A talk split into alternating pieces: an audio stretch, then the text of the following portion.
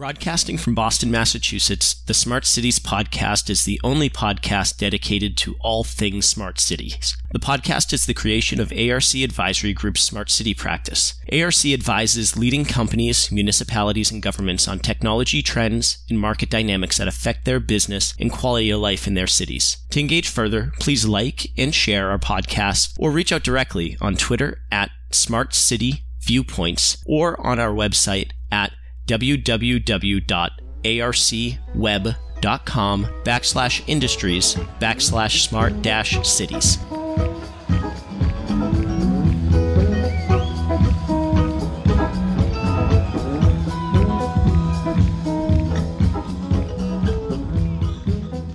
Welcome to another edition of ARC Advisory Group's Smart City Viewpoints podcast. I'm Jim Frazer, Vice President of Smart Cities here at ARC. I'm very happy today to be joined by Alex Chatha, our lead lighting analyst. Welcome, Alex. Thanks, Jim. Thanks for having me. Hey, thanks for thanks for being on. Hey, um, let's just jump right in. What's your background, and how ha- and how has your background enriched your most recent lighting study? Well, um, I'd say first of all that uh, I have a degree in operations technology, which I think gave me a foundation for covering automation systems.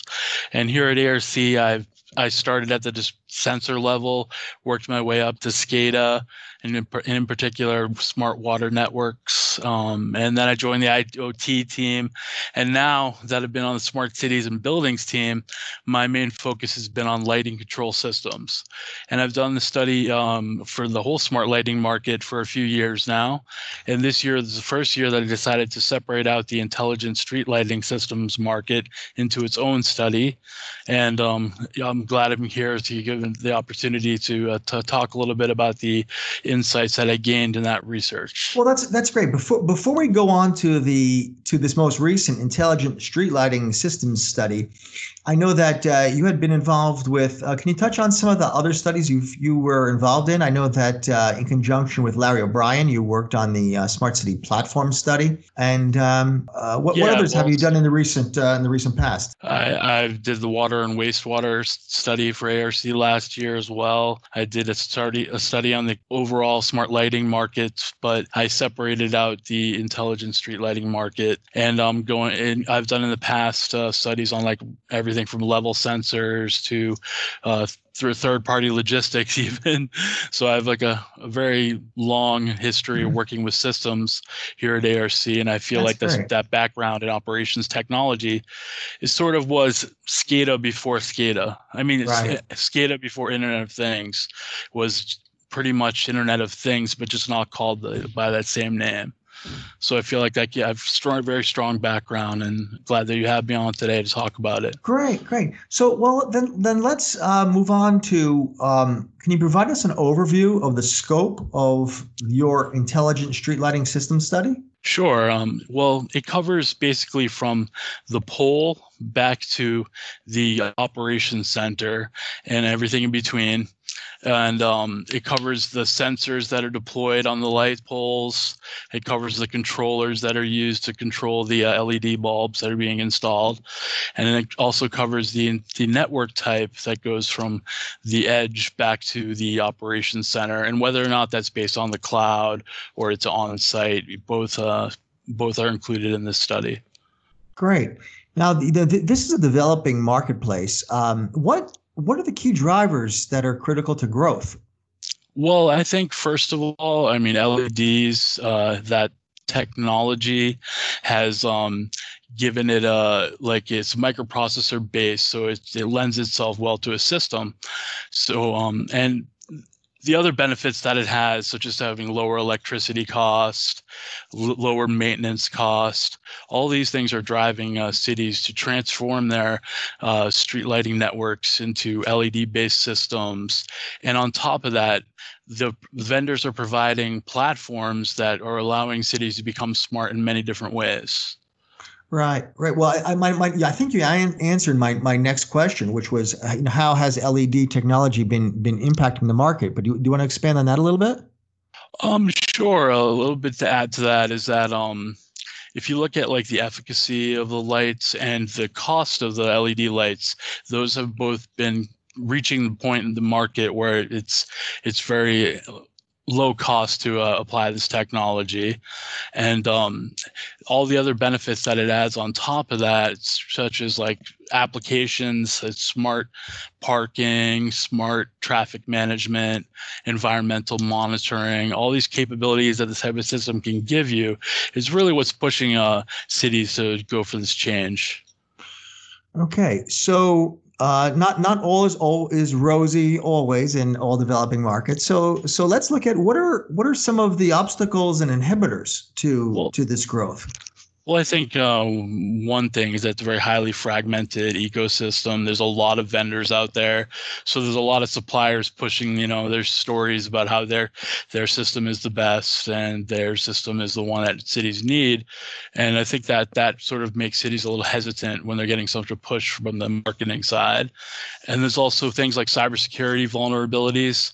This is increasing the surface area for attacks exponentially by putting these devices all over your city that give uh, access points to um, cyber criminals or and the damage that they could do is pretty severe. You know that if you're controlling traffic or you know even the street lighting itself provides safety for uh, the citizens when they're walking at night um, or driving. Um, so I think there's th- those are big ones, and then also, obviously, we have to touch on COVID nineteen that is uh, going to be a yep. big inhibitor in the market this year and going forward for the next few years.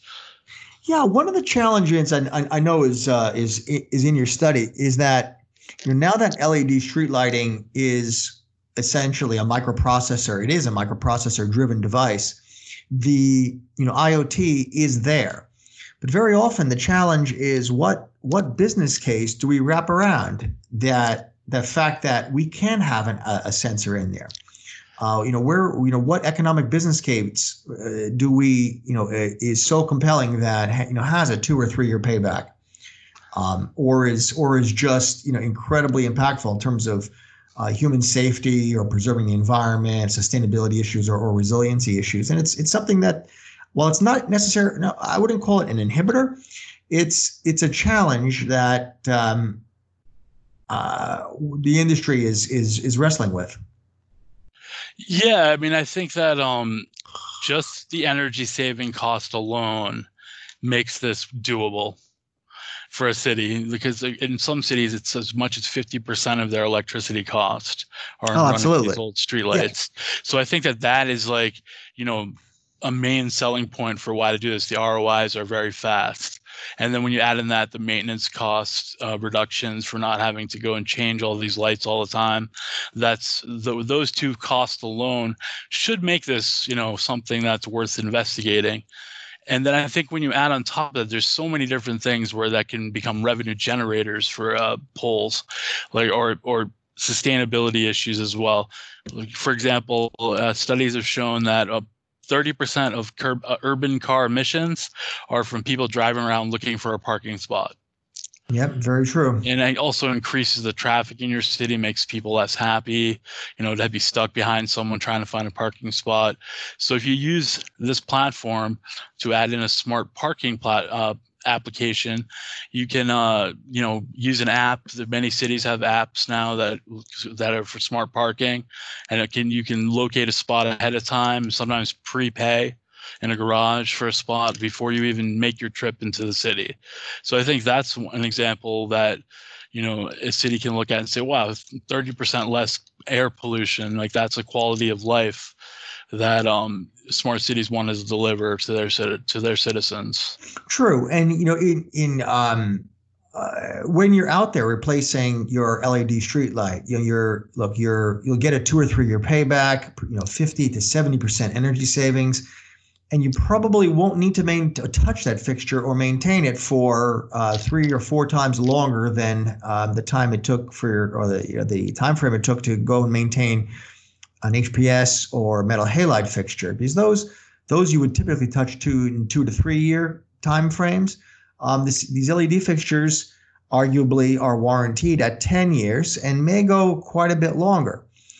So while you're getting that energy and maintenance savings, I you know I would argue uh, um, that it makes sense to put out your relatively low cost backhaul network here, you know, an intelligent street lighting system with the idea that you will find applications, including, you know, as you said, um, you know, CO2, uh, vehicle emissions monitoring. That's a great yes, one. I mean, I, I whether the network that you use is broadband or not, you can still accomplish a lot with just power line communications, which on many many vendors offer that as a as an option for a city that wants to save some money by not having to put in fiber or a uh, broadband backhaul lines. You can uh, you can accomplish pretty much everything you need to do using edge computing and even a power line communications uh, right. option. Right. The, but the interesting part is that the financial business case is stronger if you can install this control network while you're doing your LED uh, retrofit uh, because you're already up there in your bucket truck. Yeah, and and considering the situation right now where everybody's trying to work from home, the issue of not having enough broad enough uh, bandwidth capabilities for remote working is affecting everyone right now, and cities are looking at that as a possible reason to switch to digital infrastructure. And um, I think that like streetlights is the most cost-effective way, and if uh, the vendors can, you know, uh, tell this compelling case to smart cities, I don't see why they wouldn't choose a, the smart lighting network as their um, primary way to increase that's, bandwidth in, in a quick true. manner. In fact, Alex, in thinking about your uh, about the uh, vehicle emissions example that you brought up, uh, those of us who went to Light Fair in Philadelphia last year uh, may have experienced some clean air around the convention center there in uh, downtown Philadelphia. Um, you can read there's some application stories out there about how the air quality was very poor. The city recognized it, put out sensors and now, when the air quality starts drifting towards poor, they restrict truck traffic uh, in those areas so that convention goers and people visiting convention center uh, get cleaner air. And that's oh, that, a that's a that's you know interesting going going application. So, um, moving on a little bit. So, what are some key strategies for success for cities and for the, the utilities who are buying and installing and maintaining these systems? Well, I think one uh, one of the key ones is that to use this platform for more than just lighting control. If you're using it just for lighting control, you're leaving a lot of opportunities for citizen enhancements uh, to their lives, as well as uh, public safety uh, measures. I mean, they could be using IP cameras to see temperatures of people and be give a provide a warning you know, for a COVID nineteen possible COVID nineteen spreader. Um, there's also other re, re, other things that in terms of uh, adding in uh, electric vehicle charging, um, digital signage that allows you to sell advertising, um, partnering with some of the uh, wireless companies like Ericsson, and putting uh, nodes in on in, on the poles to increase cellular uh, data bandwidth. There's there's so many things that you can do beyond just the basic control system, and the cost difference is minimal to go from uh, just a control strategy to a city strategy, a smart city strategy. Yeah, that's that, those are great points, Alex. And, and I'd like to add that it this really doesn't is not just a fit for for you know New York City or Los Angeles, San Francisco, or or, or Singapore. Um, there are um, in some of the uh, uh, economically challenged areas in Detroit. They have an IoT network like this on on the street lighting network that actually um, has smoke detectors in buildings that are not occupied, you know, abandoned, um, you know, they call them zombie buildings. And that gives the fire department advance warning that there's a fire rather than a fire occurring and then a resident seeing the fire from down the down the block. And it has greatly enhanced the the capabilities and the resources of the fire department. It's really been a force multiplier for the fire department. Um, you know, uh, in and the the the, the anecdote I, I love the most is that in in some developing in, in a developing country in Africa, um, students after sunset in, in a city that had no power were doing some homework under a solar streetlight but they couldn't see it all that well. It, it wasn't enough really to read their books well. So there, there are some vendors that got together and used a remote control street lighting system to turn up the light level uh, beyond what's needed to illuminate the street for driving or walking, just so the kids could do their homework until it was time for a generally accepted time for kids to not do homework, say eight or nine at night. Um, that that small application then, because they were able to save their solar power in their battery system, attracted the interest of a satellite internet provider, who then provided satellite internet to the same kids and gave them some tablets, so that now in a city in Nigeria that doesn't have power, electrical an electrical power grid, the kids actually can have internet access, which is amazing.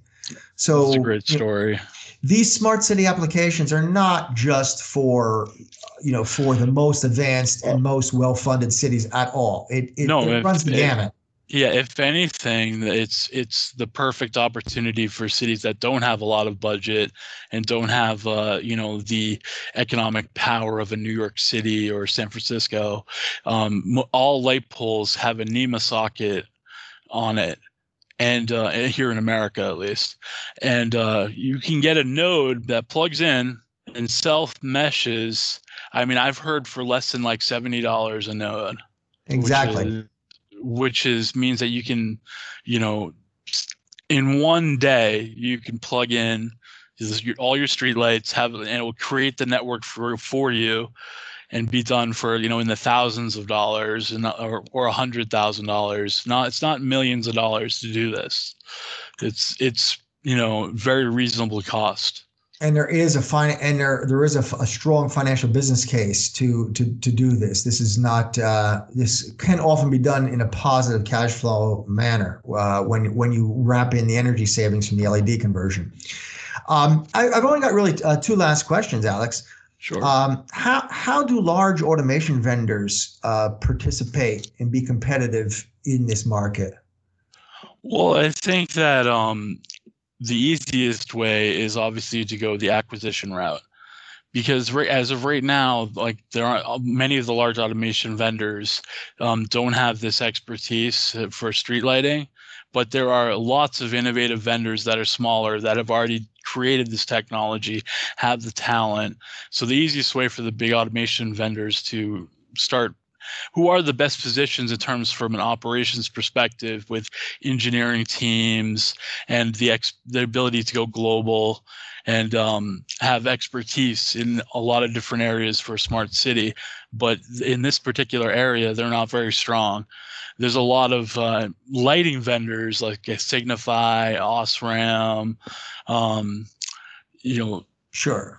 Many, all the big uh, lighting vendors out there are are in this space, but there's also dozens of smaller startups that have the technology to accomplish this. So I think the best way for them to approach it is to acquire. Right, right. Because there, there, you're right. There are there are suppliers from large to to you know smaller, like the Cimcons and the Ubicquias. Yeah. Um. Now you uh you touched on cybersecurity, but do you want to expand uh, a little bit about that and maybe the NIST model? Um, well, I was gonna say just uh, based off of like ARC's model of uh, IoT approaching cybersecurity from an IoT perspective, you have to, you know, do a little, uh, do a few things differently than normal. You have to extend the scope from uh, local systems to distributed edge devices. You have to refocus your security strategy from protecting systems to device management.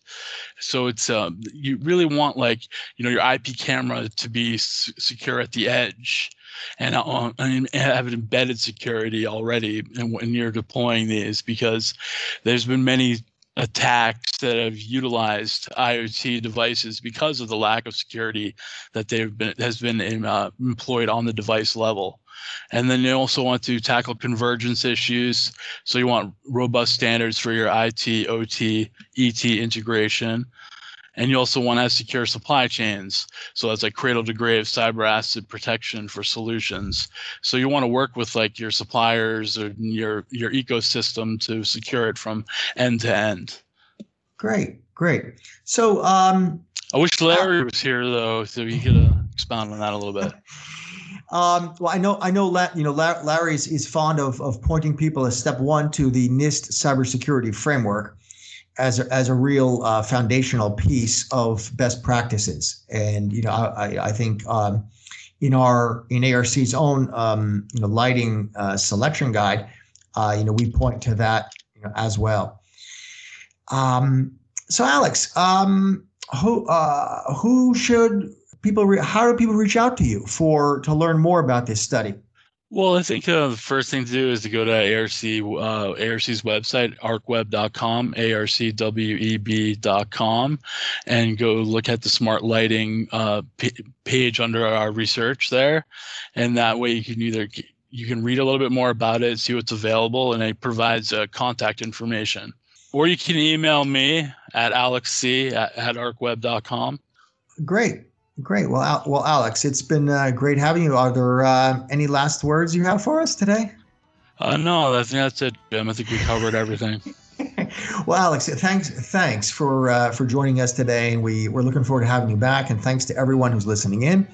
And we hope to see you again on another edition of the Smart City Viewpoints podcast. Thank you very much for attending today. Broadcasting from Boston, Massachusetts, the Smart Cities podcast is the only podcast dedicated to all things smart cities. The podcast is the creation of ARC Advisory Group's Smart City practice. ARC advises leading companies, municipalities, and governments on technology trends and market dynamics that affect their business and quality of life in their cities. To engage further, please like and share our podcast or reach out directly on Twitter at Smart City Viewpoints or on our website at www.arcweb.com backslash industries backslash smart dash cities.